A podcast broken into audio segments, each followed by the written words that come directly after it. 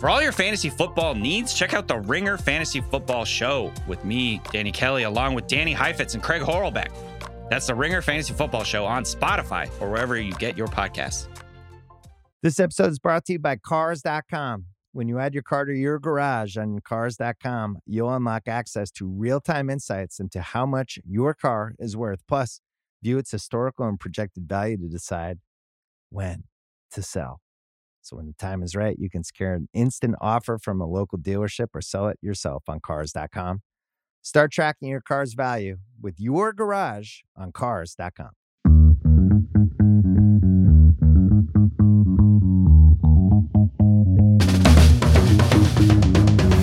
Hello and welcome to Dual Threat. I'm Nora Princiotti. I'm Steven Ruiz. And week three is in the books. And what a week it was. And today's headline is brought to you by Columbia Sportswear, makers of the Omni Heat Infinity Collection. With tiny gold dots that reflect your body heat, Omni Heat Infinity delivers instant warmth without compromising breathability. Cold outside, gold inside. With Columbia's Omni Heat Infinity Collection. Go out anyway. Learn more at Columbia dot com slash infinity. There's nowhere else to start but with the Miami Dolphins dropping seventy points on the Broncos. They're the fourth team in N F L history to hit seventy points, the first since nineteen sixty-six. This was a historic day in the league, in Miami, in Kansas City. Taylor Swift had to watch the the Bears offense not do anything for four quarters. There is just so much to talk about, but we could not start anywhere other than with Mike McDaniel and Tua and the Miami Dolphins. Steven, what a day. History. It, football games are sixty minutes long, and they scored seventy points. That's more than a point per minute. That's more than a that's a touchdown every six minutes. So I, I want I want to play dolphin noises every six minutes to represent how quickly the Dolphins scored for the rest of the podcast, just so we can get the same feel that the Broncos defense got. Another touchdown by the Dolphins. Can we do that, Isaiah? There we go. Every six minutes is from this, here on out. Is this a ploy to get Aaron Rodgers to listen to the to the Ringer N F L Show? It, yeah, it's because I don't want to watch Zach Wilson anymore. So if he hears this, he'll he'll heal faster and he'll come back, and I don't have to watch Zach Wilson any, anymore. We're gonna have the healthiest Achilles in the league by the time this podcast is over. All right, I'm all for it. Uh, this was just an absolute beatdown. It was really fun to watch. It is hard to know where to start with everything that is working for this team and this offense. What, what was the most impressive out of the seventy points and the absolute total domination? Let's power rank all seventy points. What was your favorite point they scored? Uh, it's the run game. I mean, they're running. This is a Shanahan run game. We didn't see this last year with the Dolphins. They were all explosive plays, all explosive plays in the passing game. No run game, no consistency at least. And it's different now. Like we saw last week, they played the dink and dunk game against the Patriots, against the three safety look. The first week, they it would look like last year's Dolphins, like with the downfield passing. This this week, there was some downfield passing, but not a lot. Tua only completed one pass over twenty air yards. Mike White had one over twenty-five air yards, but the rest of it was just them running the football. I think they had eight explosive run plays. That's over ten yeah. yards. And it was like outside zone, inside. It wasn't like these crazy Mike McDaniel Like, like it wasn't like Tyreek Hill end, end arounds. It was like traditional run plays. It looked like the forty-niners run game when it's been at its best. And if the Dolphins have that, have the forty-niners run game with that passing game, like, what do you, I don't know what you do. What do you do on defense? What do you do when they already have, I mean, you know, they, they're always going to have Tyreek Hill as long as he's healthy. They're without Waddle in this game. And then all of a sudden, Devon Achane, who they've been working into the mix slowly, he had a shoulder injury in the preseason. He started getting up to speed in week two, but then all of a sudden, four touchdowns, two hundred three rushing yards, two rushing touchdowns, thirty receiving yards, two more receiving touchdowns, including the no-look shovel pass from Tua. That was like the coolest play I've ever seen Tua make. He's already another incredible speed element to this offense. We already felt like they had the best skill position players maybe across the league, certainly the most explosive, certainly the hardest to figure out how do you defend them because no team is going to have the speed to match them. And then here's another guy that just gives them that type of element somewhere else through three games. You know how Next Gen Stats tracks the the fastest ball right. carrier speeds around the league. All six of the top fastest speeds are Dolphins. It's all the Dolphins. This is They're just so silly. Fast. It They're makes no so sense. Fast. Tua Tua is at the top of the league in A D O T and time, and at the bottom of the league in time to throw, average time to throw, which are two, like, those don't make sense. Those are conflicting ideas. Like, having a short time to throw and also pushing the ball downfield is that's not how it's supposed to work. He does it in a hurry, and it's because of how this offense is designed. It's because of how he he throws the football and how he, he processes. It's how Tyreek Hill gets downfield, how Jalen Waddle gets downfield in a hurry. Like, it's the perfect storm of an offense. And like, I, through three games, it's on pace to be historic. I, I'm, I mean, we might be watching one of the best offenses ever, maybe the best offense ever when it's all said and done. This is, this is crazy to watch. And it didn't even look hard at all. seventy points looked easy. I think there's definitely a conversation here about the history and where they stack up over years and years and years of, of the N F L. Even more simply, is this the best team in the league to you right now? Because I, I think to me, until proven otherwise, nothing has been more impressive through the first three weeks of the season. And I think this is a Super Bowl team. I mean, I think it's the second best team in the league, because I'm not going to say anyone's better than the Chiefs, especially after what they did today.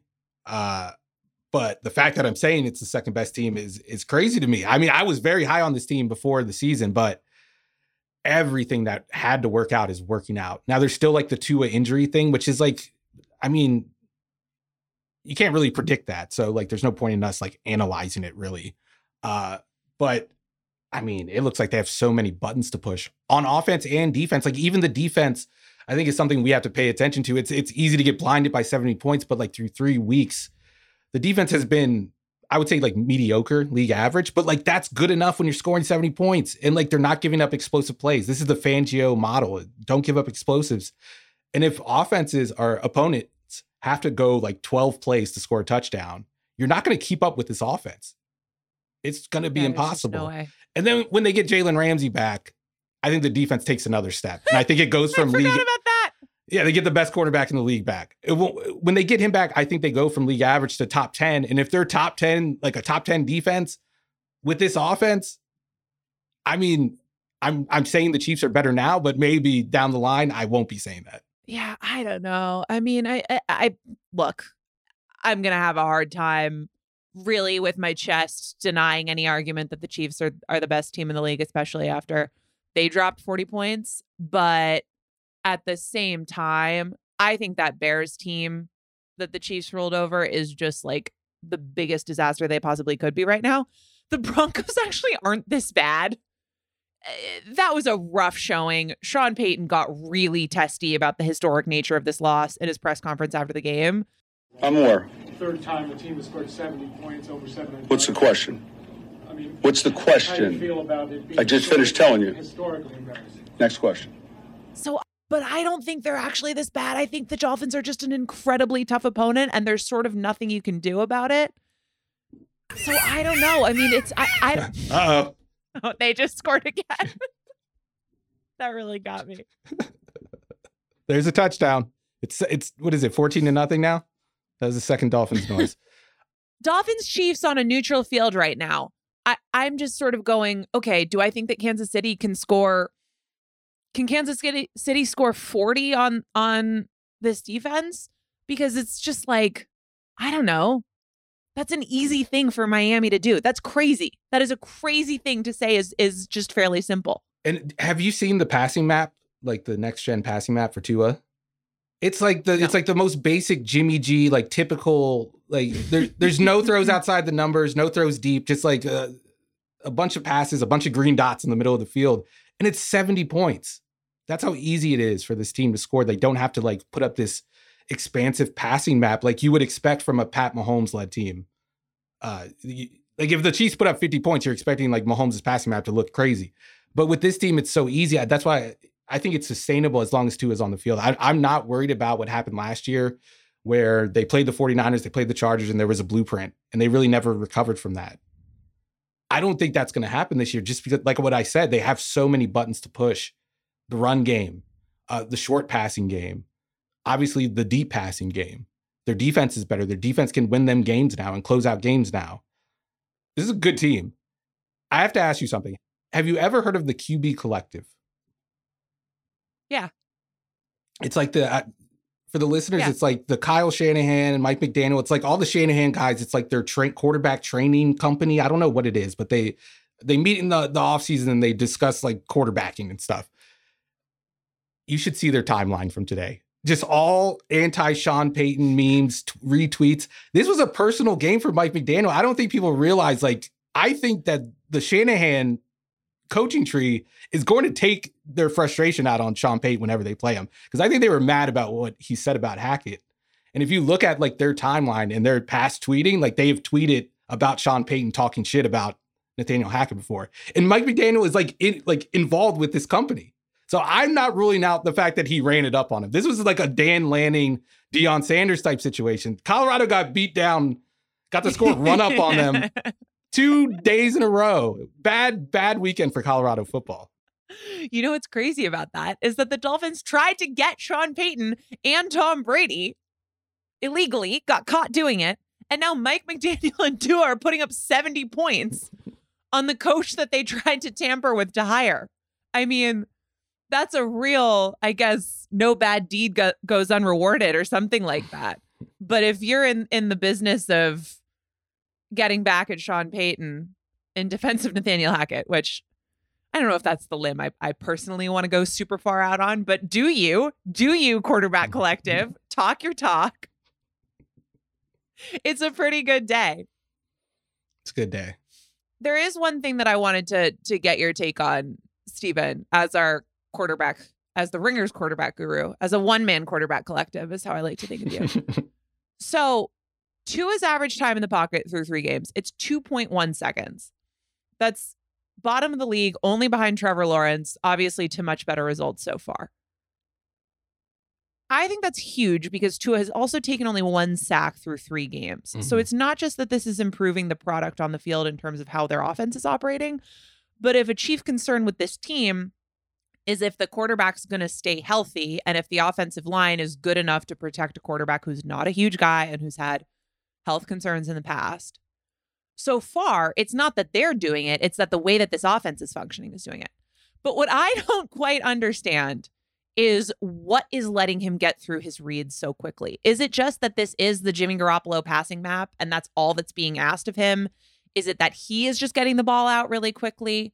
Is it that he himself is going through the reads really quickly? Is it McDaniel's scheme? Like, diagnose how the ball's coming out that quickly and how Tua is having to spend so little time hanging out in the pocket. The answer to that question is just yes. Like, yes to everything you just said. I think it's like every, like Tua deserves credit for it because like the anticipation, throwing into the window and having the confidence to to do that, to essentially throw blind, not blind, but you're like, you're throwing before the receiver gets sometimes open. That blind. Takes some trust. Yes, and sometimes blind. He's like staring at Tyreek Hill when he throws that little shovel to, to A J, and it was like the right. the savviest flex, Tua. Like, that's what's And it was right-handed. On. Did but you I, notice it was right-handed? No. He doesn't get oh extra gosh, credit for that, though. He is naturally right-handed. I saw someone give him credit for that. No. Okay. I think he has to get credit for it. No. No, I'm saying extra he, credit for it being right-handed. Well, then, okay, like it's then not, he has to get it's not Drake May throwing the left-handed touchdown else. Yesterday. No, I don't true. know if it's if if, if you. That's a good point. For your That's a good non-dominant point. hand. It is his dominant hand, though.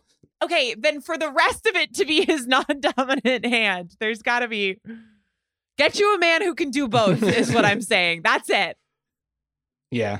Okay, he deserves credit for it. This offense is is the anti. is the anti-Bears, right? We talked about Ben's piece where he just said, what's wrong with the offense? Everything. What's right with the mm, offense? No. Everything. Like that. That's the zone the Dolphins are in right now. But to answer your question, I wrote about this midweek, like the way they're using motion is unlike the way I've seen any other offense use motion. I think it the, the reason they're able to do it is because they have these burners at receiver. But uh, if you look at my piece, I have a, like a breakdown with the Next Gen Stats miles per hour run by Tyreek Hill. And when Are he you goes telling on me mo- to read the website? Yeah, yeah. It's the vibe here.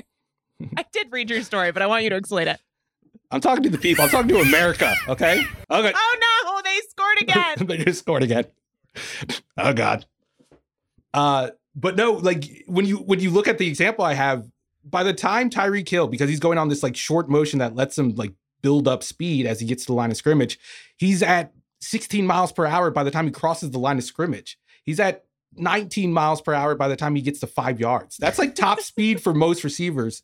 And he's getting there at five yards into the route. So they're able to run these like deep routes that you usually associate with deeper drops, which lead to more pressure, more sacks, but they're getting the ball out quickly.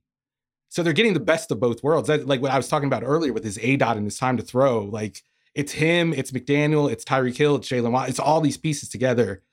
It, it just meshes so well. What I'm hearing is that the Dolphins offense is basically like they're a podcast on one point five speed. Everything happens faster. The receivers are getting to, you know, whether it's twelve or fifteen or whatever yards of depth. That's happening in the amount of time that if it would normally be a five-step drop, maybe it's a three, or right, if yeah. it's normally three seconds, it's two set. Like everything is just in overdrive. And like I said earlier, I think it's not just that that's going to help him score points. It's going to help him keep Tua healthy, and that's huge. I want to re- revisit one thing from Wednesday. You tried to revoke Bill Belichick's defensive guru badge. I think in hindsight, he deserves another one for keeping this team. This team scored seventy points. What he uh, what they did know, last Sunday that. is amazing. I will, I will own that. Uh, that's fair. I did make fun of him. Although, I don't know. Still lost. That's, that's a good point. That's what he would say. It was interesting to see, uh, just since you bring up the Patriots, you could see comments trickling out from all the locker rooms around the games, um, in the games around the league, where other players not affiliated with this game, not affiliated with the Dolphins, were just like flabbergasted that this had happened. I mean, I, I saw some quotes from Jabril Peppers, who was like, I just couldn't believe they scored seventy. You just see guys being in awe of the fact that this had taken place. So we can, for for one last time, because I'm afraid that we're going to hear Dolphin noises again, and the the the Miami's going to be up by, what, twenty-one now? Is that where we are in our, in twenty, our podcast yeah, scorekeeping? Yeah. yeah. It does give you a sense of the historic nature of it all, just to see guys going like, holy shit, I can't believe this happened. So very fun. Very cool. Yeah. I've never seen anything like that. I've never seen seventy points in an N F L game. So not even close. No. I'm trying to think of, I wonder when the last, I wonder when the last sixty burger was. It was like Pats, Titans in the snow. I remember like Tom Brady threw like six touchdowns and then like came out in the third quarter and they didn't score again. But that's the closest thing I can remember to this. Every time I looked up at the game, I didn't have this on at like my main screen, but every time I looked up, the Dolphins were just walking into the end zone. They weren't even running. They were just walking. This was a very funny red zone day, just because there were some, some, um, some games that weren't always on it because they weren't scoring from twenty or fewer in, and then there was some games where you just never see it because they were never in the red zone. A very funny, a funny week if you only watched red zone to sort of understand what was going on around the league. Um, the Saints had sixty-two points against the Colts on October twenty-third, twenty eleven. I think that was the last time a team scored sixty. Dolphins not impressed. Not impressed. seventy points. Scored seventy points, or I'm not impressed. Today's headline was brought to you by Columbia Sportswear, makers of the Omni Heat Infinity Collection. With tiny gold dots that reflect your body heat, Omni Heat Infinity delivers instant warmth without compromising breathability. Cold outside, gold inside, with Columbia's Omni Heat Infinity Collection. Go out anyway. Learn more at Columbia.com slash infinity. Let's take a break. We'll come back. We'll do winners and losers.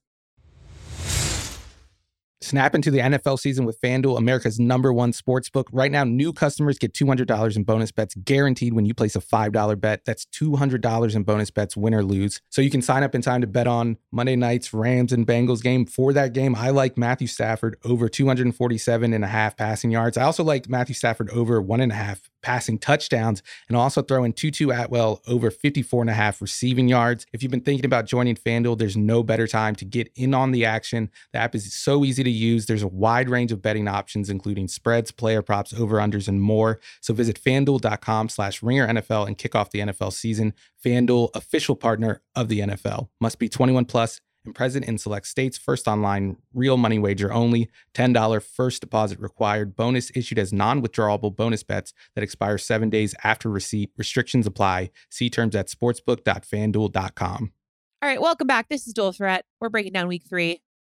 It's winners and losers time. Steven, hit us with a winner.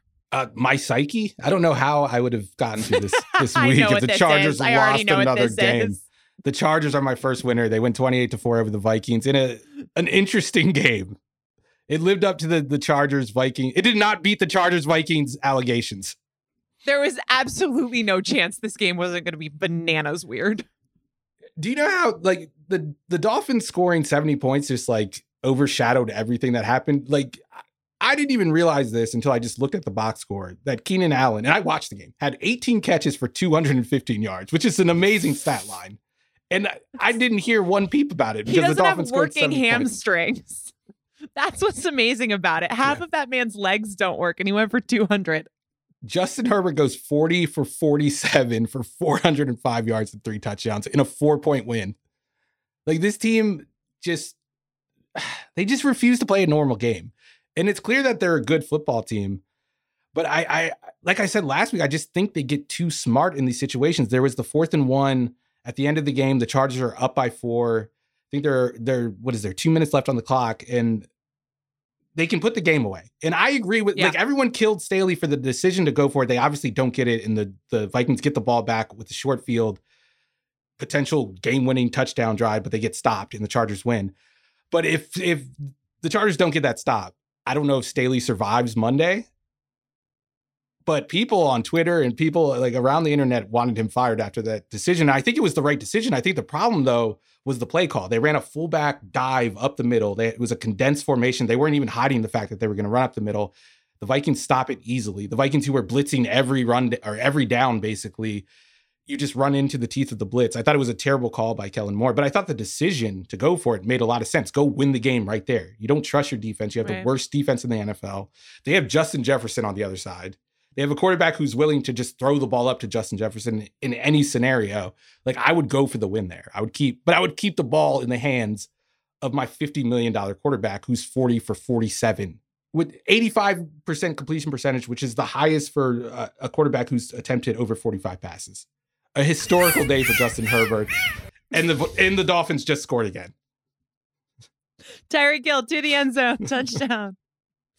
He walks. Steven, you know backwards. That I care about you, right?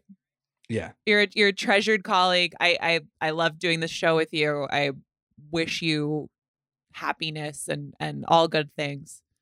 That said, there's a part of me, there's a sick sick part of me that wishes that we were sitting here and I I got to listen to you trying to find a way to hype up Justin Herbert completing, making forty-seven throws and completing eighty-five percent of them in just an inexplicable last second Chargers loss after Brandon Staley did something way too risk taking and, and badly executed. But that's not where we are. Uh, I do think he's incredibly lucky that we are not in that situation. No, yeah. Were it not for Kirk Cousins seemingly not knowing what the clock said, I couldn't tell if something weird was happening with the Vikings end of game situation, but they had, so they had first and goal from the six with forty-one seconds left. Right. And it just didn't seem like he knew the clock was running, or, or he was really careless with the amount of time that they wasted. twenty seconds go off the clock. Then it looked like he, he realized time was of the essence, hurries the offense up, and then makes the short throw to Hawkinson that gets tipped. Kenneth Murray ends up intercepting it, and that's the game. Um, I don't quite understand what happened there. It just looked really weird. And it was another example of the Vikings just being super sloppy. They still cannot stop fumbling the ball and no, losing the fumbles that they, they make. They are at eight on the season. Do you know how many fumbles the Vikings lost last year? Six, five. It's more than that. It's fourteen, but they're at more than half of the number of fumbles and, that they lost all of last season. And they almost had another one. They had one like overturned, or they could, it was almost, they, I think they called like forward progress had been stopped, but it wasn't stopped. Like, that was a bad call. I will say this about the Chargers. If they had lost that game, they had a legitimate beef with the refereeing. There was like five big calls that went the Vikings' way. Uh, it would have been an, another unlucky loss for them. I will say that that would have been the cope that I came up with if they had lost this game. But I, I do think this is a good team. I think this is a very good team. It's a I good think... team. I'm just, I'm just making fun. I'm glad that we can celebrate a, a, a win in yet another amazing Justin Herbert performance, because this was this was incredible. Um, best single game completion percentage for any quarterback with at least forty-five pass attempts. I will say the one thing that I liked about Kellen Moore in this game was, like, they tried to run the ball early on, and it was clear like the Vikings weren't going to have it. The Vikings have been bad on run defense, but not in this game. The, the Chargers couldn't run the ball early, and they just gave up on it. I don't think they would that would have happened last year. I think Joe Lombardi would have just kept trying to run the football, as he did all year long when it was clear they couldn't run the football on first down. So I thought that was refreshing. But other than that, it was like same old Chargers bullshit from the coaching staff. I think the fact that they just got a win probably uh, saves another week or two. But the fourth and one was really precarious. That was a real, yeah. oh boy, if this goes badly, I'm not sure. Uh, there might be a call from ownership coming up the elevator. But we're okay. We're okay for now. All right. My first winner. This is near and dear to your heart, Steven. It's the Green Bay Packers, and it's Jordan Love, who scored eighteen unanswered points in the fourth quarter to beat the Saints eighteen to seventeen. This was a crazy game, crazy comeback. Uh, Packers are playing without Aaron Jones, without Christian Watson, without Bakhtiari, without Elgton Jenkins. And I think the fact that Jordan Love was able to lead back-to-back eighty-yard scoring drives to win this one is going to go down as a really important win in his still young tenure as, as the Packers starter. It wasn't a great, it was a really up and down. And, you know, you don't come back by eighteen unless you go down by seventeen in the first place. Um, he had some overthrows early. The receivers dropped some passes. This was not a perfect offensive performance by any means. And it probably took Derek Carr going out with a shoulder injury. Saints also missing a late field goal for the Packers to be able to make this comeback. Blah, blah, blah, blah, blah. There's there's a ton of ways that you can poke holes in this being a blanket awesome day for Green Bay.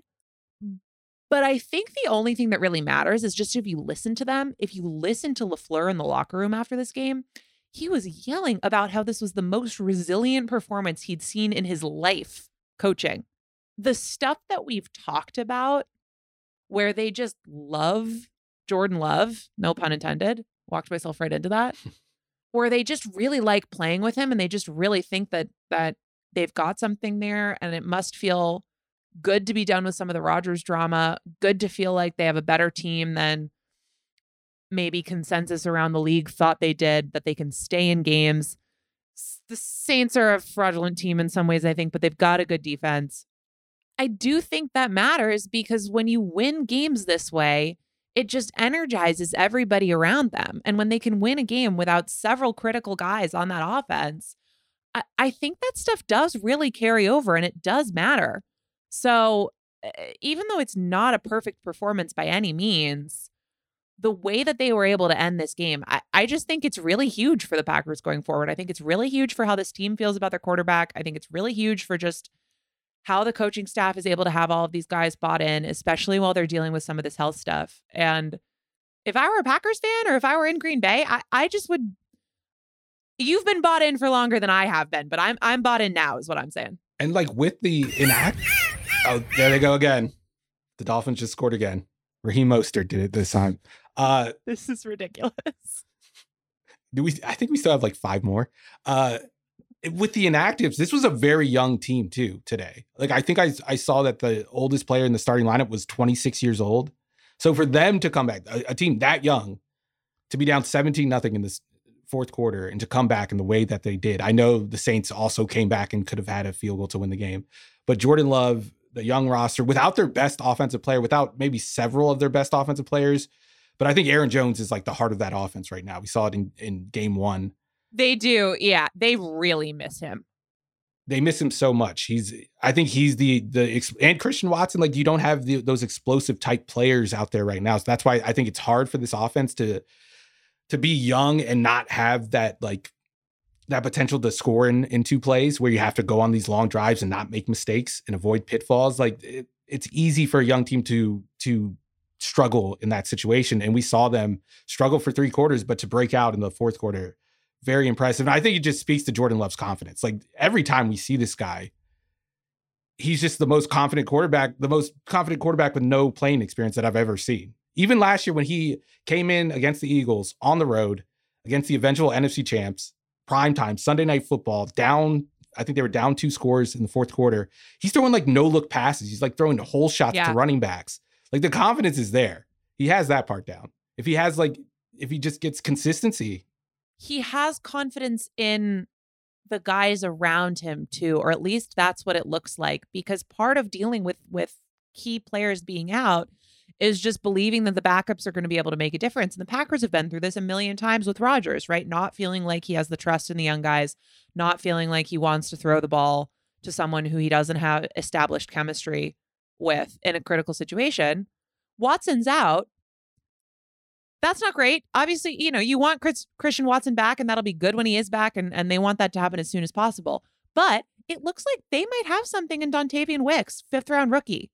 And and Jordan Love is is willing to get those guys involved, and it matters for the results, and it also matters for their development. And I think that that's part of the confidence thing, where he just doesn't care. He just he believes that he's going to take a chance and try to make a play. And if a guy's open, that's who he's going to throw it to. And I think if you're LaFleur, you're really happy about getting to coach somebody like that. I think you can hear that in how they're talking about Jordan Love there. I think you can hear that in just how they're talking about this team in general there. Uh, I'm talking about the, the coaches and his teammates. Um, even Jenkins, who was out, right? There were quotes coming from him where he was just sitting at his locker after the game, talking to reporters about how much he loves Jordan Love and, and how amazing it was to watch the comeback and how much it meant to him and, and how meaningful it was. Like, this is a real... Uh, talk is cheap, but this doesn't happen every day. The vibes are great. The vibes are chef's kiss, impeccable vibes. Congratulations. And it's a it's a young team that I expect to get better as the season goes on. Like I don't I don't know what this team's going to look like in December, but I expect it to look better than it does now. Okay, this is way too positive for us. Uh, give me a loser. Come on. All right, I'm going to give you a loser. I got to cleanse the palate. I didn't know who to give the L to in this game, so I decided on the refs. I, I'm I'm the Colts beat the Ravens twenty-two to nineteen in overtime. But like I'm putting beat in scare quotes, like so much had to go wrong for the Ravens to lose this game. Like, let's just start with the injury report. They're missing Marlon Humphrey. They're missing Marcus Williams. They're missing Tyler Linderbaum. They're missing Ronnie Stanley. They're missing Odell Beckham.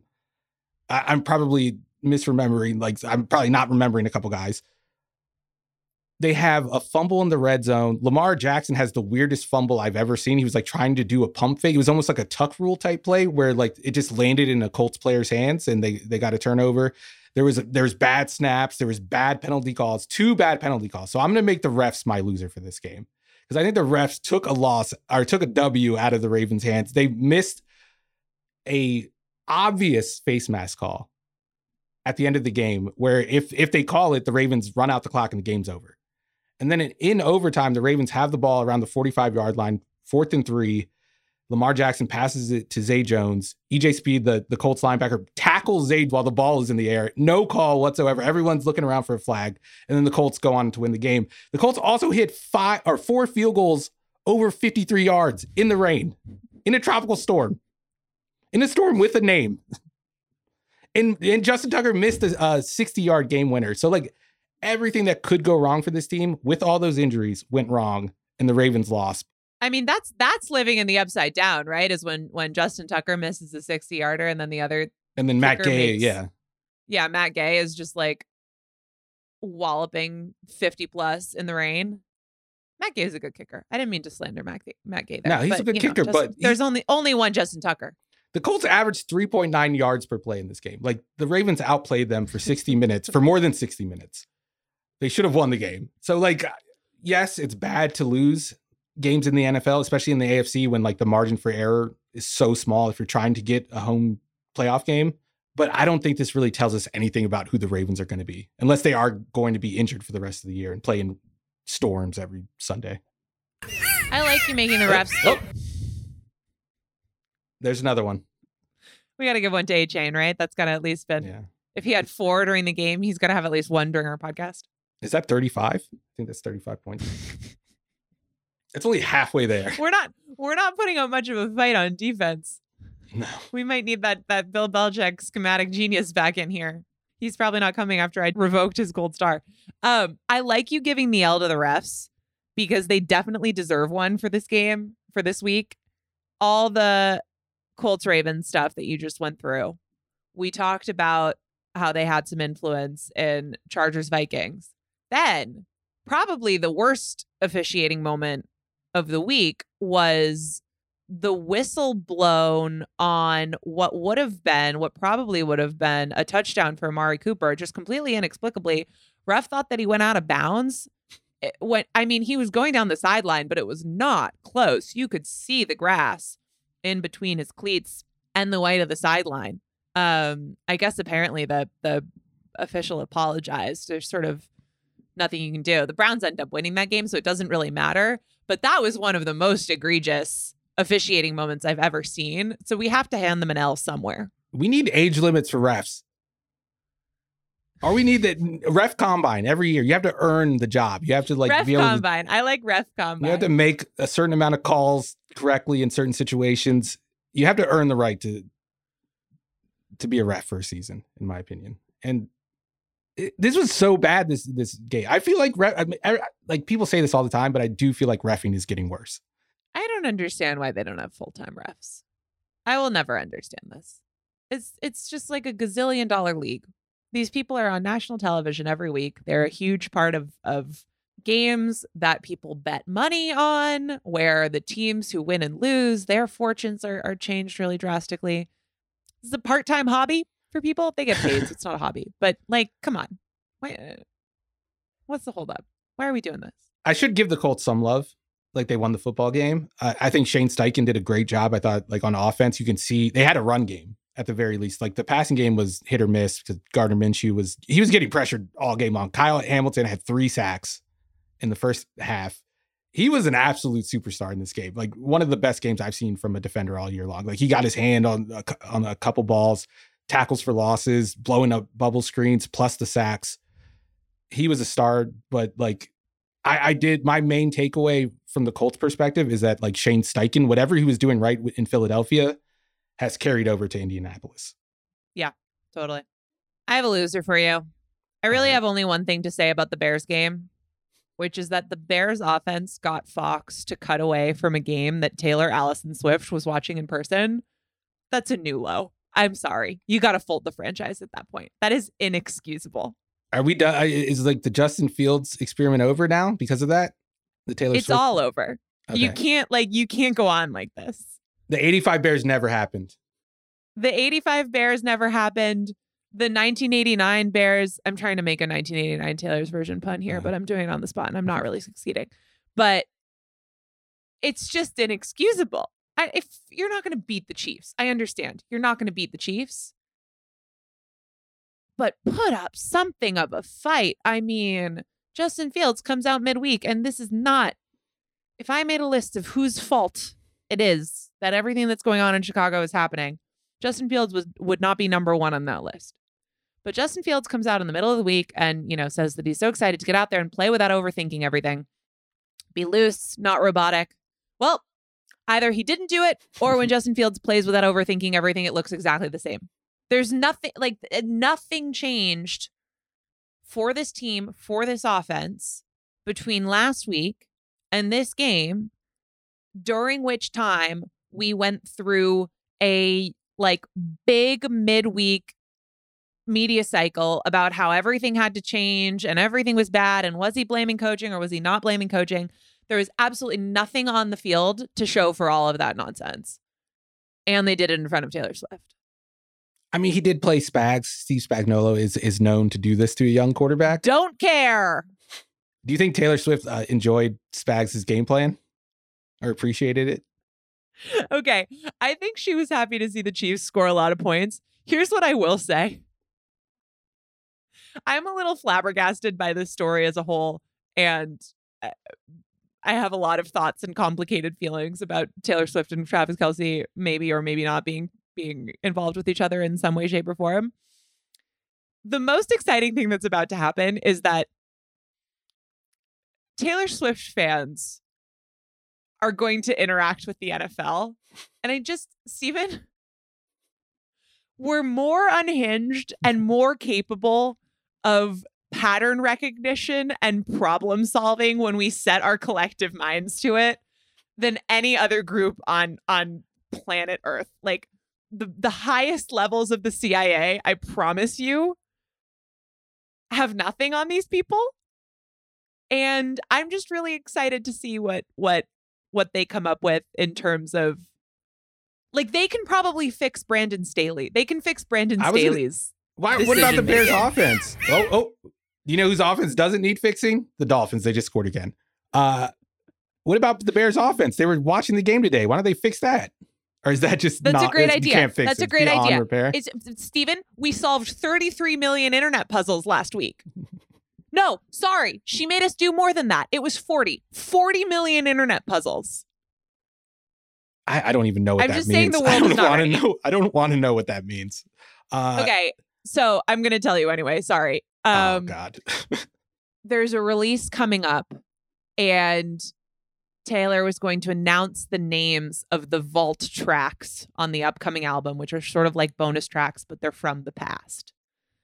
And she made it so that if you Googled her name, a portal opened up that you could click on. And then if you clicked on the portal, there were little word puzzles that popped up. And it was like a, a word scramble anagram thing. And there was a clue, and you would use the clue to figure out what the hidden words were in the puzzle. And then you would type the answer into the Google search bar, and you would do as many as you could. And when the collective Taylor Swift Googling community had had um, completed forty million of them, she gave us the the answers to the names of the vault tracks. Wow. I understood like ten percent of what you just said. One of the highlights of my life was getting to explain Chiefsaholic to one of my Swiftie group chats today. This is this is I, I don't even know what to say. This is beyond my expertise. I'm just saying that everyone is charmed now, and maybe it'll continue to be charming, but this is going to get weirder than anybody has any idea for. Can I make fun of Sam Howell now? That's fine. Yes, go ahead. Okay. You have the floor. My next winner is the Bills. They won thirty-seven to three against Washington in a rain-soaked game. This is like... You you probably didn't watch this game unless you were a Bills or, or Washington fan. And if you looked at the score, you're like, oh, thirty-seven points for the Bills offense. They pro- probably looked like really, really smooth, really together. But no, this was like a chaotic Josh Allen game, like in a good way. Like, you know, like sometimes he plays that chaotic game and it works out. He was scrambling. He was throwing deep over ten A D O T. It, nothing was really in rhythm at all. But really, the story of this game was the Bills defense and what they did to Sam Howell. Sam Howell was sacked nine times. He is on pace to break David Carr's record for sacks. David Carr was sacked on four, fourteen point six percent of his dropbacks during his rookie season. Sam Howell is currently getting sacked on sixteen percent of his dropbacks. And the Washington offensive line is not that bad. He's holding on not, to the ball forever. Bad, yeah. Not only that. Okay, so it, depending on your source, he was either pressured on twenty-two dropbacks today or eighteen. Either way, he was sacked nine times on those dropbacks, and he threw four interceptions. So on thirteen pressure dropbacks, he either got sacked or threw an interception out of like twenty plays. The percentages there are are insane. So like basically three out of every four pressure dropbacks, he either turned the ball over or took a sack. It was that bad. And I think if Washington's offense was a little more protective of the football and Sam Howell didn't take nine sacks, I think this would have been a closer game because the Bills did benefit from a lot of turnovers. turnovers. They had five turnovers, right. and they and they scored like twenty-four points off of them. So I, I I don't know. I like this seems like a game where Buffalo got right, but I I don't know if that's the case. I do think that defensively they're they're legit. I mean, we've had three weeks, right? They've given up twenty-two points in a game that went to overtime, ten points to the Raiders, and then three today. They're not the most, I mean, it's been great to see them get turnovers because that I think has been a missing piece for them in the past is just those those high impact explosive plays that can be fluky uh and who knows how sustainable it is, but it does seem that like what they've done and what they did in the offseason and and letting Sean McDermott have even more influence there, it seems so far like it's working and that this defense is, has coalesced and is a legit force, which is going to be really helpful if they have to survive some of the Josh Allen ups and downs that I think we've talked a ton about being just baked into the cake at this point. They can be an explosive offense. Sometimes they're not going to be. In a weird way, the Jets game is, is it's certainly not the best case scenario because they lost, but it's sort of, it's an example of how they can stay in a game when they are having an absolute disaster scenario on the offensive side of the ball. I, whether that's relevant or not, I don't know. Because if that happens too much, like that's just going to, that's going to sink them no matter what. But we figure that won't, right? That seems like one of the worst games that Josh Allen is ever going to have at this point in his, his career. But if it's fifteen percent of that, you know, if, if just a few right. elements of that chaos are rearing their heads now and again, I do feel like they can trust this defense to keep them in games. Yeah, my only like concern through three weeks is that they've beaten up on bad quarterbacks, and like that's been their thing, is they've been a bad quarterback defense that's been picked apart by good quarterbacks. But I, I do agree, this does look, it looks more like the Bills defense we saw like three years ago rather than the last two years. Uh, and I think McDermott taking more ownership of the defense is responsible for that. Like you're seeing more creative designs, you're seeing more pressure designs. Uh, it's not just lining up and playing like they did last year. And th- and I think one of the encouraging things is like Micah Hyde made a play, Trey White made a play, and these are guys that were hurt last year. And there's no guarantee right. they were going to come back just as strong as they were before they got hurt. And I think you are starting to see that. And even like Terrell Bernard, who who took over for uh, Edmonds, he made like five plays in this game. He turned the game around early on. So they're getting contributions from some key players on defense. Do you know who wasn't getting key contributions from players on defense? The Denver Broncos. The Dolphins just scored again. By the way, Tremaine Edmonds targeted eleven times, gave up ten catches for eighty-eight yards and a touchdown in Chiefs Bears. So I do think that Kansas City showed Chicago what they think of one of their big offseason acquisitions, and it didn't go so great. But your point stands. I will say, yeah, Bills have played some some iffy quarterbacks. They looked pretty good against Aaron Rodgers for those four snaps. Three pressures, right? Right. That's a good point. Take it. Another winner for me, C J Stroud. Winning that dumb Colts game last year that I and many others, but definitely myself included, made fun of the Texans to no end for, might have been the best thing that ever happened to these guys. C J Stroud is so good. I am totally bought in. He's got nine hundred six passing yards in his first three N F L games. He's the third player to get to at least nine hundred. The others, do you know who the other two are? No idea. Uh, one of them completed eighty-five percent of his passes today. That's Justin Herbert. The other is Cam Newton. Not bad. Not bad company. A couple good players. Also has one hundred twenty-one pass attempts. This is Stroud without an interception through his first three starts. That is the most, the highest number of pass attempts before throwing a first interception in N F L history. He is playing without most of his starting offensive line, feeling a ton of pressure, at least a good amount of pressure. And he is so cool in the pocket. He's throwing darts to Robert Woods. He's throwing darts to Nico Collins and Tank Dell. I mean, go look up at that deep ball from the first quarter to Dell if you want to see just an absolute dime. He's accurate. He's calm in the pocket. I do not think it is too early to say that Houston found a real winner here. They beat the Jaguars thirty-seven to seventeen. The Jags looked really sloppy again and definitely have problems, but that's still a twenty-point win over a team with real playoff aspirations from a team that we thought was a bottom-of-the-barrel N F L team, and they are better than that. It is not, it, there's just sort of no circumstance under which this year is about this year for the Texans, but C J Stroud makes them, is good enough already, looks good enough already, and has made this offense with some receivers who were probably underrated coming into the year, has given them a viable enough passing offense that they will be in games. They will make, they will keep most of their games interesting this season. That is way more than I expected from the Texans. Will Anderson, another big game. So both of those draft picks look like they're turning out just about as well as could possibly have been expected. And I mean, I don't know. Maybe Lovey didn't do them quite the didn't didn't do them quite the disservice that we thought he did, because this could not be going better as far as I'm concerned. No, and two out of three games, we've seen good games from D'Amico Ryans, like good game plans from that defense. Week two was a little yeah. iffy against the Colts, but like Shane Steichen it might be one of the better offensive play callers in the N F L. So that's another thing, that another green flag. And the thing about Stroud is, like, we've seen rookie quarterbacks get off to fast starts, but usually when it's a rookie quarterback, there's like some scheming going on. There's a good supporting cast.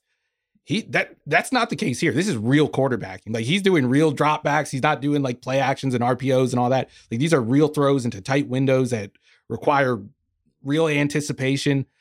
He looks legit. Like, he looks like a top twenty quarterback right now.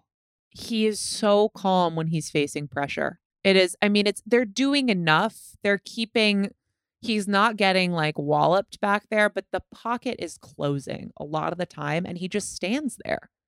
And he just waits for a guy to get open, and then he throws a dart. Like, that is real professional quarterbacking. And I just, I think you already know that they have the core elements to kind of know where you're going as a team, right? If if you say, okay, we're going to go into an offseason or something, and, you know, that's that's getting ahead of ourselves. Because again, I think they're going to be in basically every game this year. Like, they they have something offensively, they have something defensively. They're really well coached. They play with crazy effort. But when they do get to next year, they're going to be able to do it and say, we have the quarterback, we have a defensive playmaker, we have more pieces, especially in in the the um, receiver room than it seemed. At least it seemed to me. I mean, I you know, I made tons of fun of this this receiver group in the offseason because Robert Woods and Nico Collins did not sound as impressive as it is looking right now. Um, and then they have the head coach. Right. And those are building blocks. Those are all that, you know, that that is a real direction for a franchise. This is this is really encouraging. Um, and it's I just don't know how the, the Texans could have gotten off to a much better start than this this year. The three building blocks that they added this year, Ryans, Anderson, and Stroud, like Stroud has been the best rookie quarterback. Anderson is, has been the best rookie defender. And I think you you can make the argument that Ryans has been either the best or the second best rookie head coach. Like, yeah. Three out of three. Very cool. More speculation from Jacksonville Corners that Doug Peterson retook over play calling. I don't know if there was Zapruder film analysis of when he was wearing his glasses or not. That's been a recurring bit. What I do know, again, another game where they were incredibly sloppy situationally. Another five of thirteen on third downs, zero for one on fourth downs. Uh, their first half drives go missed field goal, punt, blocked field goal, punt, fumble. So it is a comedy of errors. And when they get into a critical down, they just don't know what to do. And I'm really surprised that we've seen this from the Jaguars so far. A lot of it seems to stem from the offensive line having problems, but they're not finding the answers schematically. And I do think that you're first, you look to coaching first, just because the places where it looks worst are the situations where you're going, okay, like, come up with your best play here, dig deep and find the best thing on the sheet and, and try to convert. And they just can't do it. Especially like in the red zone. Nope. You know who's not struggling in the red zone? The Dolphins. Stop it. I hate this. uh, like they can't finish off drives. And maybe if the, the end zone was a yard wider, they would score some touchdowns because they've had some guys catch the football and not get their feet down. But like, I'm less concerned about the offense. Like, I think they're going to figure things out because Doug Peterson's a good coach. Uh, Trevor Lawrence is a good quarterback and they have good pieces. I'm worried about this defense long term. Like, I don't trust Mike Caldwell as a defensive coordinator. I don't trust a Todd Bowles tree defense without the talent that those Bucs defenses have had. And you see it, it's just unsound. They get gashed all the time. I mean, there were some weird touchdowns in this one. The Texans had a fullback return a kickoff after fumbling the ball. That was very weird. That kind of like ruined any momentum that the Jaguars had coming out of the half. It looked like they were- That was were, an incredible return. It really was. He like outran guys. He like stiff-armed a dude. It was, it was, it wasn't like he just like broke an easy one either. Uh, but that ruined, it looked like the Jaguars were going to come back at that point. And then the kickoff happens and that's the end. And then like the Texans, to their credit, end the game on their own. Uh, I would be worried if I was a Jaguars fan, but I do think like on offense, they'll be fine. On defense, I don't know if it gets better until they find a new defensive coordinator, honestly. All right, last loser. The Dallas Cowboys. Or maybe it's the Cardinals. They're, you, you're not supposed to win the games. I know. The Cardinals beat the, the Cowboys twenty-eight to sixteen by two possessions. It wasn't even like a one-score game.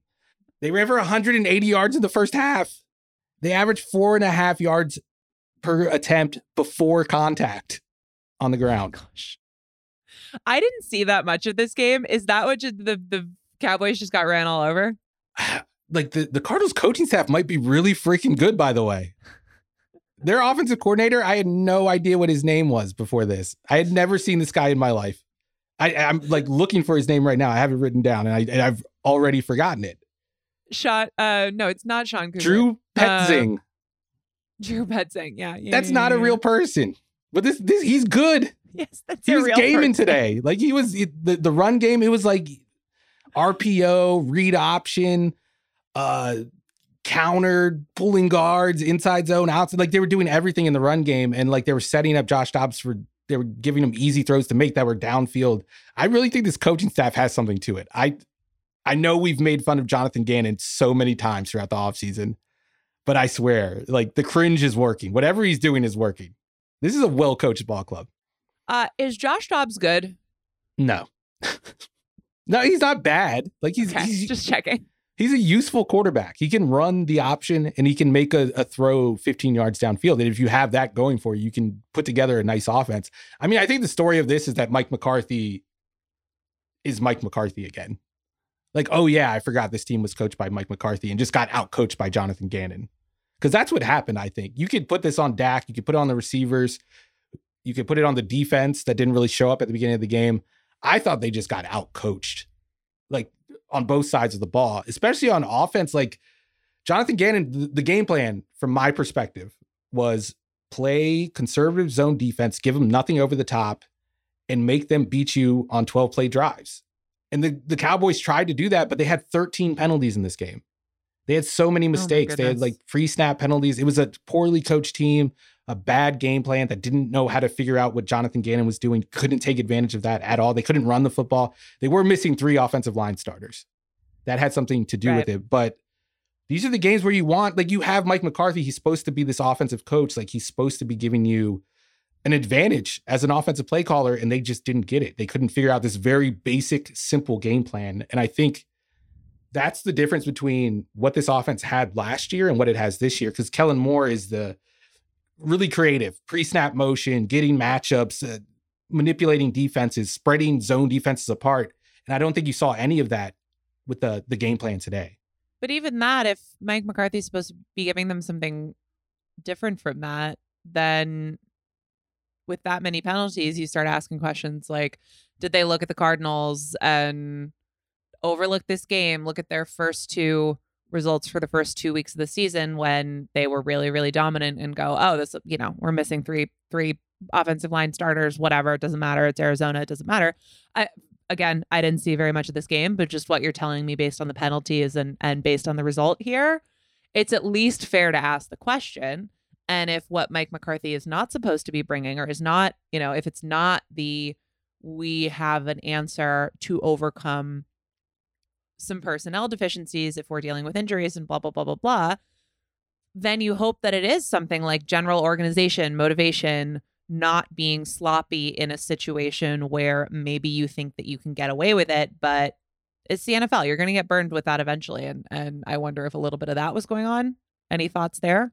I, I mean, I didn't see it. It didn't stand out. I'm sure there was some like bit of that, them overlooking the Cardinals, but I really think this was schematic. I think this was X's and O's. I thought the Cardinals coached a better game. And like like you said about the Jaguars, it's showing up, like the offensive problems are showing up in situational uh, play calling. Like that's what it is. They can't score in the red zone. Five red zone trips, one touchdown. That's why they lost the game. That's what Dak said after the game, and he was right. You know who went to the, the red zone more than five times and scored more than one touchdown? The Dolphins. I can't believe I agreed to do this. It's a good do you bit. Have anything more to say about this game? No, uh, it's startling. I am an incredibly easily startled person. Everyone in my life loves nothing more than to play the, the game where you like hide around a corner and jump out at me. And I am always startled by it. And therefore, I am always startled by this this this chirping dolphin. Do you think Jonathan Gannon does that to people? Just startles oh people. That is the stuff of nightmares. No, but I, I really think the Cardinals coaching staff is good. I think look, we're going to regret those jokes we made. We're going to look re- very, very stupid. I am not going to regret them. I, I, I don't. Ca- I don't care if he's a if if he's a good football coach. Then more power to him. He's corny as hell, and that's okay. That's not a sin, but it's we still need, true. We need a cringe coach. Like, I'm tired of seeing like Sean Payton types be good at coaching and Bill Belichick's be good at coaching. I want to see. I want to see like a Nathaniel Hackett thrive one time. I mean, we're finally getting that. I don't know if Nathaniel Hackett is exactly thriving today, but uh, no, but it, the but, coaches collective is. That's true. That's a good point. Anything else from this? I have a I have a Nathaniel Hackett related take for you to to close this out. As long as we're done. Uh, not really. I, I just think like if you were worried about Mike McCarthy, this was the game that you were worried about. And I and it it it is going to force me to reconsider how I view this team and how I view their ceiling, because this this was the game that we were all worried about. Right. My last loser is the New York Jets. Lose to the Patriots fifteen to ten. I just don't know how you can can see this game and think anything other than that the Jets have to do something about Zach, Zach Wilson. He played an absolutely terrible game. And even so, he had three chances to go win it in the final three minutes of this game. This is how those went. On the first drive, on the first potential game winning drive, he took a safety. On the second one, turns the ball over on downs after throwing on fourth and ten to the line of scrimmage. So the receiver would have had to catch the ball, beat like generously two defenders in order to convert and pick up the first down. Third one ends up being the incomplete Hail Mary. I'm sorry to keep bringing her up, Steven, but Taylor made it on the red zone camera twice over the course of this day. The Jets only made it on once.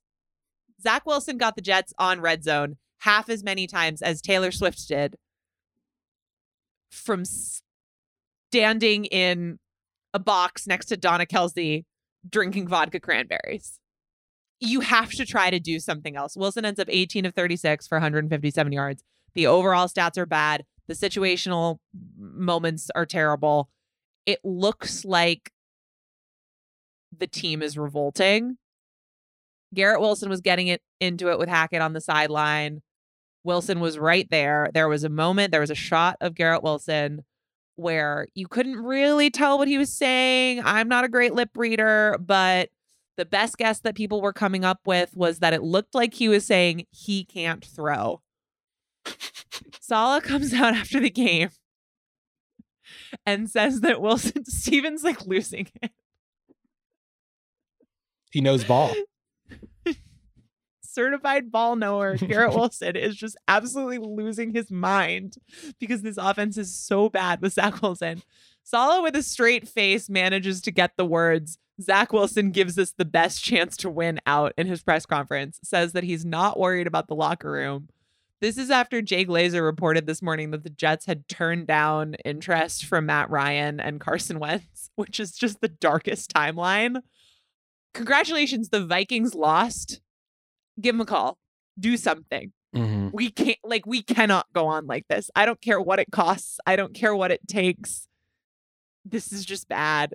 And I, I don't think that I really don't think that Saleh is going to be able to keep this team together if if they keep letting Zach Wilson go out there. I just think that this team spent all of the offseason getting hyped up to the high heavens about their chances this year, about the fact that this was going to be their chance to be a great team, to be a Super Bowl contender. Of course, they know that that changes when Rodgers goes down, but it is a tough pill to swallow. And to deal with the frustration of this kind of ineptitude, when, by the way, this was an eminently winnable game. The Patriots did not play a good game, and they were lucky to win it. Yes, that's a good defense, but they had three shots and got absolutely nowhere. And everybody can see it. It's just really obvious. So I don't think that he can keep, I don't think that, you know, I don't think that you can say Zach Wilson gives us the best chance to win with a straight face twice. I'm not sure you can say it once, but hats off to Robert Saleh, who managed to do it this afternoon. Uh, you can't let him go back back out there. This has just got to be the end. The sideline shots of, of Saleh when like Zach Wilson does something bad are just getting so depressing at this point. He looks like he like a, a man without answers, and he doesn't have any answers on the roster. I, I totally agree with you. I think it's malpractice to go through this full season with Zach Wilson as your quarterback. This team is is good. Like all They're of the good. spots really outside good. of all of the spots that we we wondered, would they be good at those spots, like good enough to win a Super Bowl outside of the quarterback position?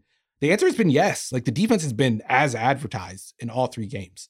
So I it's too, that, that would be tough. I don't know how you talk to the locker room when they, they can see it. They they know he's not good enough. They know he does not give you the best chance. Maybe in the in the locker room right now over Tim Boyle, but there are other guys out there you can sign.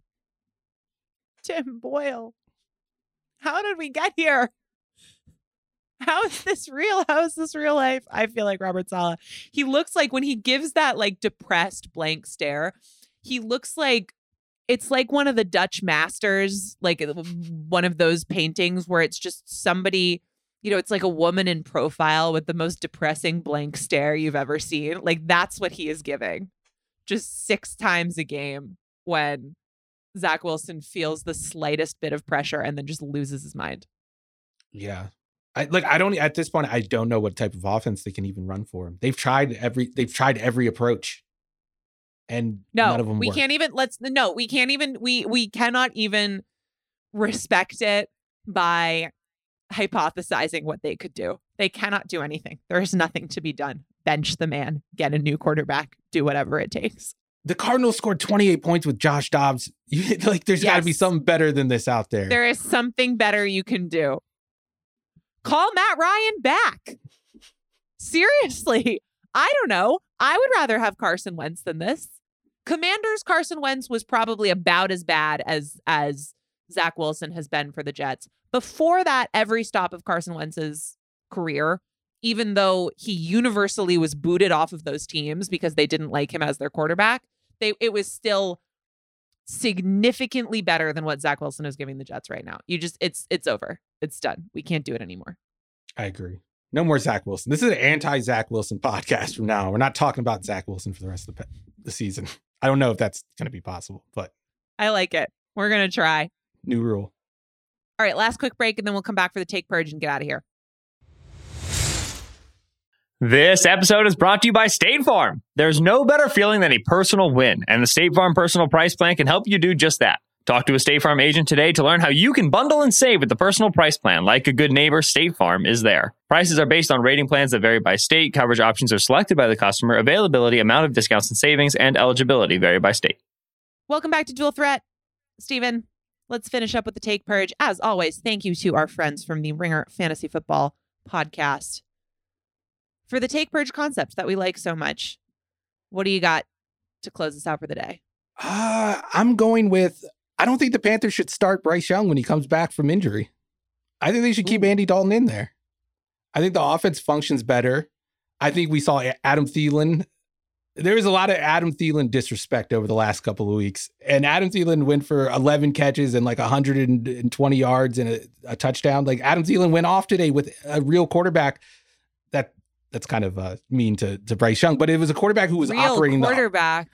But he was actually operating the offense. Like, Bryce Young isn't throwing the ball downfield and he's holding on to the ball forever. That's a terrible recipe. You can't run an offense like that. And I think having Andy Dalton, who can at least distribute the ball, they can call some quick game. They they can go under center. They can call a Q B sneak if they want to, if they have to. I think it makes them a, look like a better team. And I know they lost. They ended up losing by three possessions in Seattle, but that's a good Seattle team. And they were competitive with them for three quarters, more competitive than we've seen them be over the first two weeks. I think they should consider playing Andy Dalton and letting Bryce Young like learn from the sideline. I think he has to get acclimated to the speed of the game. He has to practice. He has to learn. I, I think he has to like learn the administrative stuff of the position, so he's not thinking as much. I don't think you want to be in a Justin Fields situation two years from now when you're, when he's like, oh, I'm just thinking too much out there. And I think playing him early especially the type of player he is, the type of quarterback he is with his size, I think could be a mistake. I don't I don't see the the benefit of rushing him in there. So you think you would let him sit for a while, learn behind Andy Dalton, and hope that when he comes back in, some of the problems they end up not just being, all right, he doesn't have the frame, he doesn't have the, the right. body type to succeed in the N F L. It's just that it was too much too soon. And if his processing speeds up, some of the issues go away. Yeah, because there's like a mental block when you watch him play over the first two weeks. Like he's just like not, he doesn't look like Bryce Young at Alabama even. And I think some of that is just like, maybe he's being overwhelmed by information. It is the N F L and it would make sense. I don't know why we default to just rushing guys in there all of a sudden. This is a number one overall pick, right? So if they're going to do this, if there's anything to be done here, they got to figure out how to sell it. Because you can't go, it's pretty hard to go benching your supposed franchise quarterback, number one overall pick, who you you drafted despite outlier size concerns after he comes back from an injury. And, you know, let's call it week three, week four, the, the season, depending on when he's healthy. Um, I think Frank Reich said that he could be back as soon as this upcoming week and that he wouldn't have concerns about putting him back in when he's healthy, but you do have to figure out how you're going to sell that move to the team. That's probably easier because if they're a better team right now with Andy Dalton in there, then the guys on the field know that, but you also have to figure out how to sell it to your owner. You got to figure out how to sell it to your fan base. And that's tough.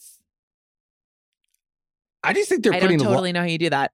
I just think they're putting a lot on his plate, and maybe the mistake was just rushing him in there to begin with. But like when you hear right. them talk about him during during training camp, especially, they're like, "Oh yeah, he's he's running the huddle like a veteran. He's he's making calls at the line of scrimmage like a veteran." And then Thomas Brown this week, they talked about him possibly playing on Sunday without practicing, and Thomas Brown was like, "Most rookies, like I wouldn't want to play, but that guy, I I, I would be comfortable playing even if he didn't practice." Like that's a lot to put on a guy, especially a guy who's overcoming historical tininess. Oh, historical tininess. That's terrible. I don't know. Just right. get, take a little off his plate. That's all I'm asking. Don't rush him back from injury, at least. What about just when they do need to run a quarterback sneak? What if they just always run the, you know, the the tush push, the Eagles, um, the one the Eagles popularized, and they bring... Can they put Andy Dalton in, and then Andy Dalton pushes Bryce Young, and they just all, they all do it together? I think it would work. No, I think Bryce yeah. Young just goes under the center's legs. Wee, nutmeg. Low man wins. All right. I have a take. Let's hear it. My take is that Taylor Swift and Travis Kelce met for the first time at roughly seven p.m. in the bowels of, of Arrowhead Stadium and had never met before in their entire lives. And on that note, we're going to end the podcast. This has been Dual Threat on the Ringer N F L Show feed. I'm Nora Princiotti. He's Steven Ruiz. On Monday, Ben Solak, Sheila Kapadia, Extra Point Taken. That's what's up next. We will be back midweek and on Sunday for all the breakdown of week four. Thank you, as always, to Isaiah Blakely for producing this episode, and to Connor Nevins and Arjuna Ramgopal for additional production supervision, and to you for listening.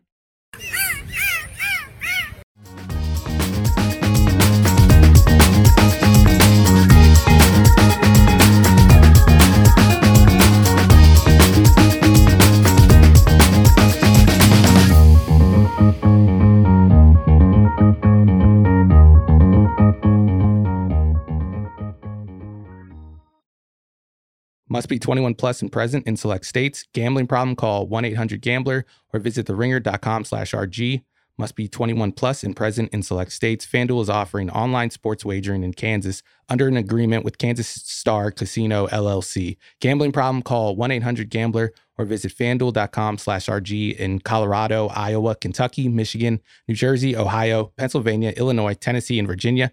Call one eight hundred next step or text NEXTSTEP to five three three four two in Arizona, one eight eight eight seven eight nine seven seven seven seven, or visit c c p g dot org slash chat in Connecticut, one eight hundred nine with it in Indiana, one eight hundred five two two four seven zero zero, or visit k s gambling help dot com in Kansas, one eight seven seven seven seven zero stop in Louisiana, visit m d gambling help dot org in Maryland, visit eighteen hundred gambler